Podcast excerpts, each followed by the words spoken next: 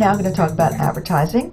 A little different here because General Office and Inventory Control have um, no exposure for the advertising. Advertising um, advertises the selling departments. Very rarely are you going to see it.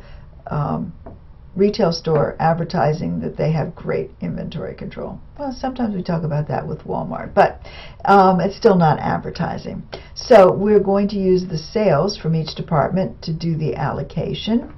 Um, 480,000 for necklaces, 420,000 for rings, bracelets sold $300,000 um, for a total of $1,200,000.